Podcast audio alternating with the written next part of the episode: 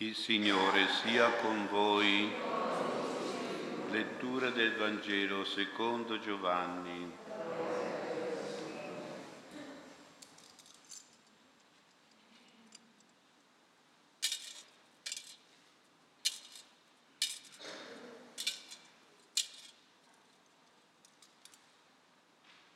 In quel tempo vi fu una festa di nozze a Cana di Galilea e c'era la madre di Gesù.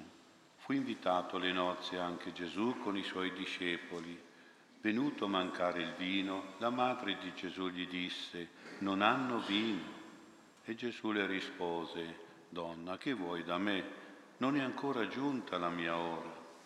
Sua madre disse ai servitori, qualsiasi cosa vi dica fatela.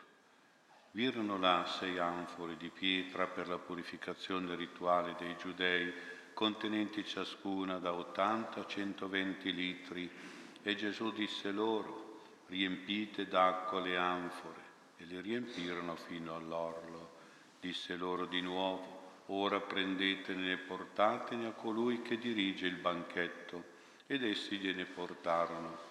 Come ebbe assaggiato l'acqua diventata vino, Colui che dirigeva il banchetto, il quale non sapeva da dove venisse, ma lo sapevano i servitori che avevano preso l'acqua, chiamò lo sposo e gli disse, tutti mettono in tavola il vino buono all'inizio e quando si è già bevuto molto, quello meno buono. Tu invece hai tenuto da parte il vino buono finora. Questo a Cana di Galilea fu l'inizio dei segni compiuti da Gesù egli manifestò la sua gloria e i suoi discepoli credettero in lui. Parola del Signore.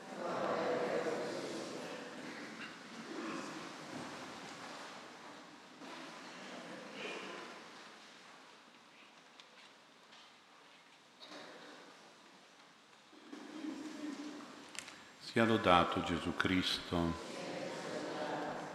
Il Vangelo di questa domenica, dopo l'Epifania, che vuol dire manifestazione, è sempre nella linea proprio delle manifestazioni di Gesù.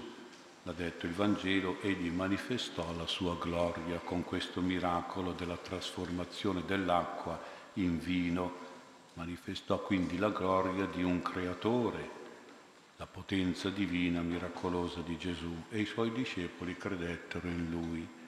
Ecco dunque di norma poi dopo questo primo miracolo che Giovanni chiama segno, segno appunto della divinità del Signore, della sua natura, della sua potenza divina, Gesù manifesterà con altri miracoli la sua gloria, la sua natura di figlio di Dio, di unigenito, figlio di Dio, di compiaciuto figlio di Dio, di Dio come il Padre.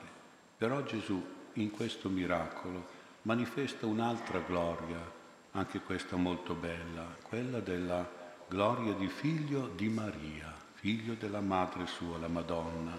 E infatti il miracolo glorioso di Gesù avviene dietro la pressione, dietro l'intervento materno di Maria, che con discrezione fa sapere a Gesù che questi sposi poverini non hanno più vino e si sa che a quei tempi quando finiva il vino praticamente finiva la festa, non c'era insomma quella carica di gioia, di, di allegria, di unione, di amore, di pace che può dare anche un buon vino. Ecco, e poi con molta discrezione gli mette lì i servi e, che dicono a Gesù, e che dobbiamo fare? La Madonna ci ha detto fate quello che vi dirà, e cosa ci dice? E Gesù si è trovato che praticamente ha dovuto fare questo miracolo proprio per la spinta della Madonna. Pensate addirittura quasi disobbediendo, in un certo senso, al Padre Celeste che gli aveva detto che non era ancora quello il momento per manifestare la sua gloria, cioè la sua divinità, con un miracolo. E invece l'ha manifestato perché la Madonna ha fatto in modo, ecco, ha praticamente interceduto per questi sposi, ecco quindi eh, non è giunta la mia ora, aveva detto Gesù, non è ancora la mia ora di fare miracolo, vabbè, però l'ha fatto perché, perché la Madonna eh, ha voluto intercedere per questi sposi. Ecco quindi Gesù ha voluto manifestare la sua, quanto, anche quanto era potente la Madonna sul suo cuore di figlio e penso che davvero è un po' così. una mamma influisce sempre sul cuore del figlio e la mamma dovrebbe sempre farsi ubbidire dal figlio e questo figlio che ubbidiva prima al padre che diceva non è il momento di fare miracoli e però insomma ha ceduto e ha ubbidito alla Madonna. Quindi vedete la potenza della Madonna. Ecco. Quindi è importante che anche noi abbiamo sempre questo senso che la Madonna ottiene i miracoli da Gesù, ottiene tante grazie di Gesù perché la sua mamma e la mamma presso il figlio ha sempre una grande forza di intervento. Ecco quindi dobbiamo avere questa fede in questa potenza della Madonna nell'ottenere a noi le grazie del Signore di cui abbiamo bisogno. Padre Pio una volta ha sgridato una sua figlia spirituale. Questa donna era una mamma, aveva cinque figlie ed era malata, molto malata, gravemente. E questa donna, così in un eccesso un po' di santità, eh, un eccesso di eroismo, non voleva chiedere la grazia della guarigione al Signore, perché diceva, voglio fare la volontà di Dio. Se la volontà di Dio è la mia morte, ecco, attraverso questa malattia accetto la volontà del Signore. E Padre Pio invece gli ha detto, gli ha mandato a dire, perché No, assolutamente voglio che tu domandi la guarigione al Signore e alla Madonna. Tu devi pregare per essere guarita, non tanto per te, ma per le tue figlie che hanno bisogno della mamma. E quindi tu prega, chiedi alla Madonna, non stare lì a dire, vabbè, è la volontà di Dio che io devo morire. No, allora, no, no. Quindi certamente poi Padre Pio ci ha messo pure la sua preghiera, perché questa donna poi è guarita, ecco, però la, la sgridava in un certo senso perché non aveva fede che la Madonna e Gesù potevano dargli questa grazia di guarigione, non tanto per lei ma per sue, soprattutto per le sue figlie. Ecco, quindi è molto importante che anche noi, quando abbiamo bisogno di una grazia, noi la dobbiamo chiedere.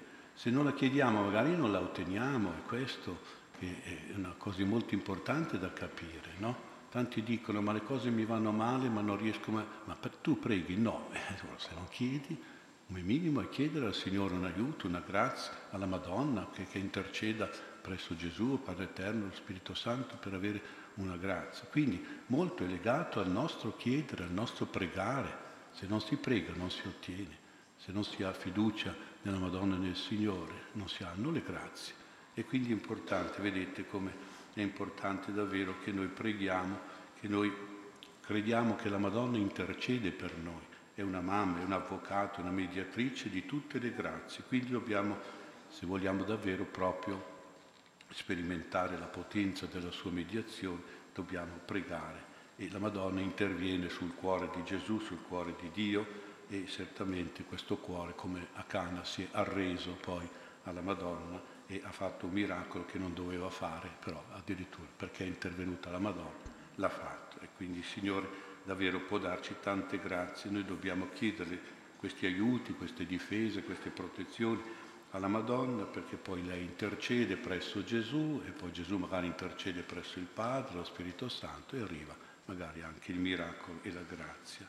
Ecco, quindi questo è il primo pensiero che però è molto importante che teniamo sempre presente. Poi c'è un secondo pensiero, la Madonna ha ottenuto questo miracolo nei confronti di una coppia di sposi, ecco, una famiglia che iniziava il suo cammino di amore, di fedeltà, di unione e di vita.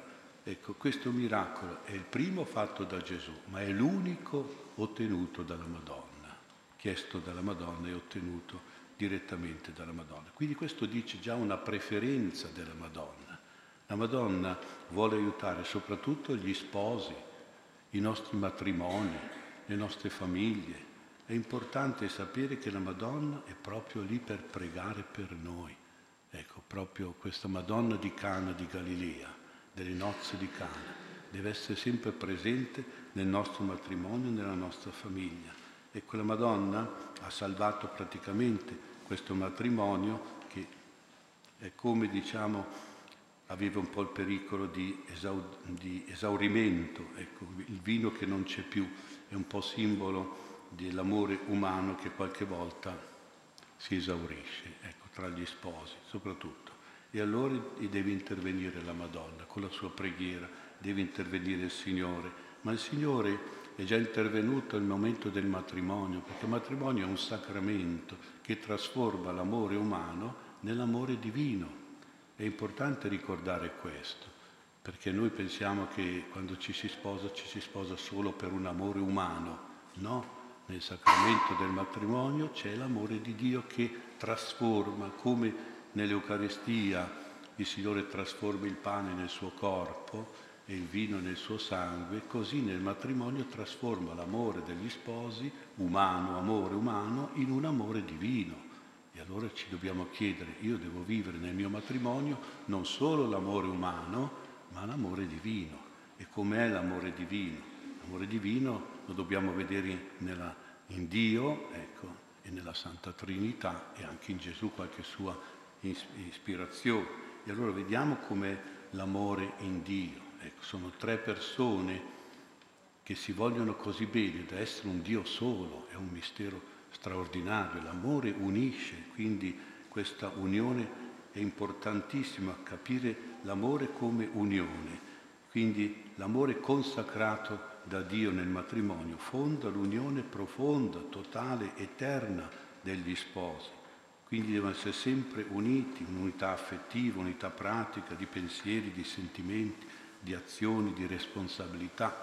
L'unione coniugale oggi purtroppo è molto, molto messa in pericolo anche attraverso Facebook, attraverso i social, ecco, che offrono delle occasioni in più per conoscere altre persone, poi magari per arrivare alla separazione con la propria moglie, il proprio marito, e al divorzio, eccetera, eccetera. Però in realtà l'unione tra gli sposi va in crisi quando due, marito o moglie, uno dei due vuole sempre comandare sull'altro, qui dobbiamo stare molto attenti. Eh. Uno si vuole sempre imporre sull'altro, deve far prevalere le sue idee, quello che lui vuole, quello che lui fa, quindi non si ha l'umiltà di accettare un'osservazione, una critica, un parere diverso e quindi di discuterlo per arrivare poi a una unione nel rispetto di tutti. Ecco, quindi non deve essere diciamo, ogni discussione un punto di scontro e di litigio e poi di insofferenza, di conflittualità e di separazione, deve essere un punto di dialogo, di incontro di incontro per realizzare una unione profonda, sempre di più. La superbia e l'ignoranza distruggono l'unione familiare, invece l'umiltà e l'intelligenza fanno stare sempre uniti. Ci vuole un continuo dialogo, un continuo confronto per trovare sempre quello che unisce, ecco, quindi trovare sempre quello che più di tutti mette insieme i cuori, le menti, i caratteri, i sentimenti, i comportamenti, le scelte, le responsabilità e gli impegni. E anche ai bambini, io dico, dovete essere come il trait d'union, si chiama così, è quel trattino che si tratta una parola e un'altra, si chiama in francese trait d'union, trattino di unione. Ecco, un figlio voi dovete cercare sempre di fare uniti, di tenere uniti il papà e la mamma, eh? fare in modo tutto quello che voi dite che fate deve essere fare in modo che papà e mamma siano sempre uniti insieme in quello che devono fare, in quello che devono decidere, nei loro sentimenti. Ecco, è importante che i figli sappiano essere l'unione, il trattino di unione tra papà e mamma, tra marito e moglie. Ma poi non solo tre persone che sono così nell'amore da essere uniti, ma anche nel rispetto l'uno dell'altro, che sono padre e restano padre, figlio e Spirito Santo. Quindi la Trinità, l'amore, ispira anche il rispetto reciproco delle diversità dell'uno e dell'altro, dei ruoli diversi, delle qualità diverse, delle scelte diverse. Quindi ci vuole anche valorizzare la diversità dell'uno e dell'altro. Il rispetto della convivenza coniugale è molto importante. Ecco. Gli sposi, pur essendo innamorati per motivi di affinità, però sono sempre anche diversi, no? E quindi bisogna invece anche amare questa diversità. Ognuno di noi è una persona diversa e differente dall'altro, è una persona unica, particolare e irrepetibile. Quindi ci si deve amare anche con un sano rispettarsi, diversificarsi, anche fronteggiarsi, distinguersi per libertà e per autonomia. La diversità in una coppia va accettata, va valorizzata, apprezzata, ammirata, capita e amata, proprio la diversità. Amare l'altro, uno dice amare l'altro, eh, beh, se è come me lo amo, e eh no, è troppo comodo. In latino altro vuol dire diverso, non vuol dire uguale. Amare gli altri vuol dire amare i diversi da noi. E nel matrimonio, soprattutto questo amore della diversità è fondamentale, perché uno è maschio, uno è femmina, uno viene da una cultura, da una, magari da una famiglia, l'altro da un'altra famiglia. C'è una diversità di sentimenti, di pensieri che vanno rispettati l'uno all'altro. Eh? Se non si rispetta non c'è amore, come se non c'è unione non c'è amore.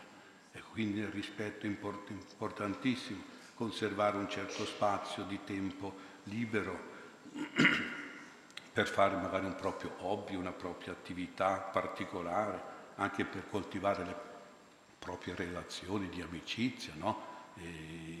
i mariti coi mariti, le, le mogli coi mogli, coi mogli magari per fare cose diverse, eccetera, eccetera. E anche voi bambini dovete favorire anche queste cose, no? Perché se il papà vuole andare con i suoi amici a fare un, un'uscita, una se- lasciatelo andare, non c'è bisogno di dire no, devi stare con me.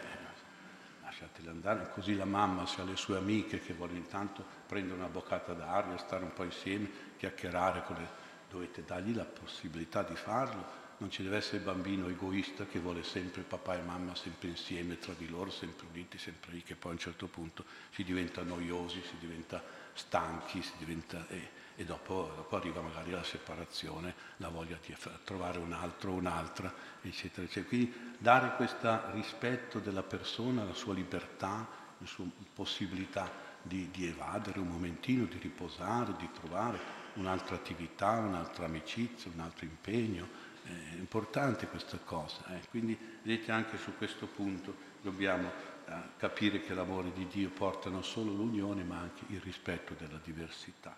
E poi c'è l'esempio di Gesù. Gesù dà tanti esempi, sono molto importanti, per esempio del servizio reciproco. Non è venuto per essere servito ma per servire. È chiaro che tra marito e moglie ci deve essere un servizio reciproco, non che uno si mette seduto sulla poltrona e l'altro lavora, oppure una che va a fare per i fatti suoi e il marito che sta a casa che deve fare tutto lui. Cioè, sono cose che servirsi reciprocamente è importante. E poi il perdono, non ci si perdona più, dopo ci si separa subito, ma insomma uno può sbagliare, uno può dire una cosa, un momento essere un pochino fuori di testa, oppure portare a casa una tensione che poi scarica in famiglia, ma non è giusto, lo so, capito, però a un certo punto un po' di perdono, scusa, ho sbagliato, eh, perdonami, eh, vediamo di riparare. Cioè queste, perdono Gesù, per Padre perdona loro, non sanno quello che fanno. È importante insomma il perdono tra due sposi. Così il sacrificio reciproco può succedere dei periodi in cui la famiglia dell'uno o dell'altro chiede dei sacrifici, delle rinunce, perché uno non sta bene, perché i suoceri non stanno bene, o perché il papà e la mamma ha dei problemi, eccetera. E allora uno eh, fa, fa i sacrifici, no? per, ma, e questo è segno di amore. Non che quando c'è da fare un sacrificio l'altro sguarda, se la scappa via, insomma, no? Che amore è questo? Gesù si è sacrificato per noi, può aiutarci reciprocamente, soprattutto quando c'è una malattia, una sofferenza, una difficoltà sul lavoro, una necessità pratica, essere solidali, proprio star sempre eh, pronti ad aiutarsi, l'aiuto reciproco. Vabbè, sono tante le cose che vedete come è importante guardare all'amore di Dio, perché se guardiamo solo l'amore umano, eh, quello lì qualche volta fa acqua oppure diventa, diventa acqua e quindi dobbiamo sempre trasformarlo, tenerlo trasformato nell'amore di Dio, nell'amore di Cristo. Preghiamo la Madonna che aiuti le nostre sposi e le nostre famiglie a vivere questo amore che è nato nel sacramento del matrimonio e che deve portare frutti per tutta la vita.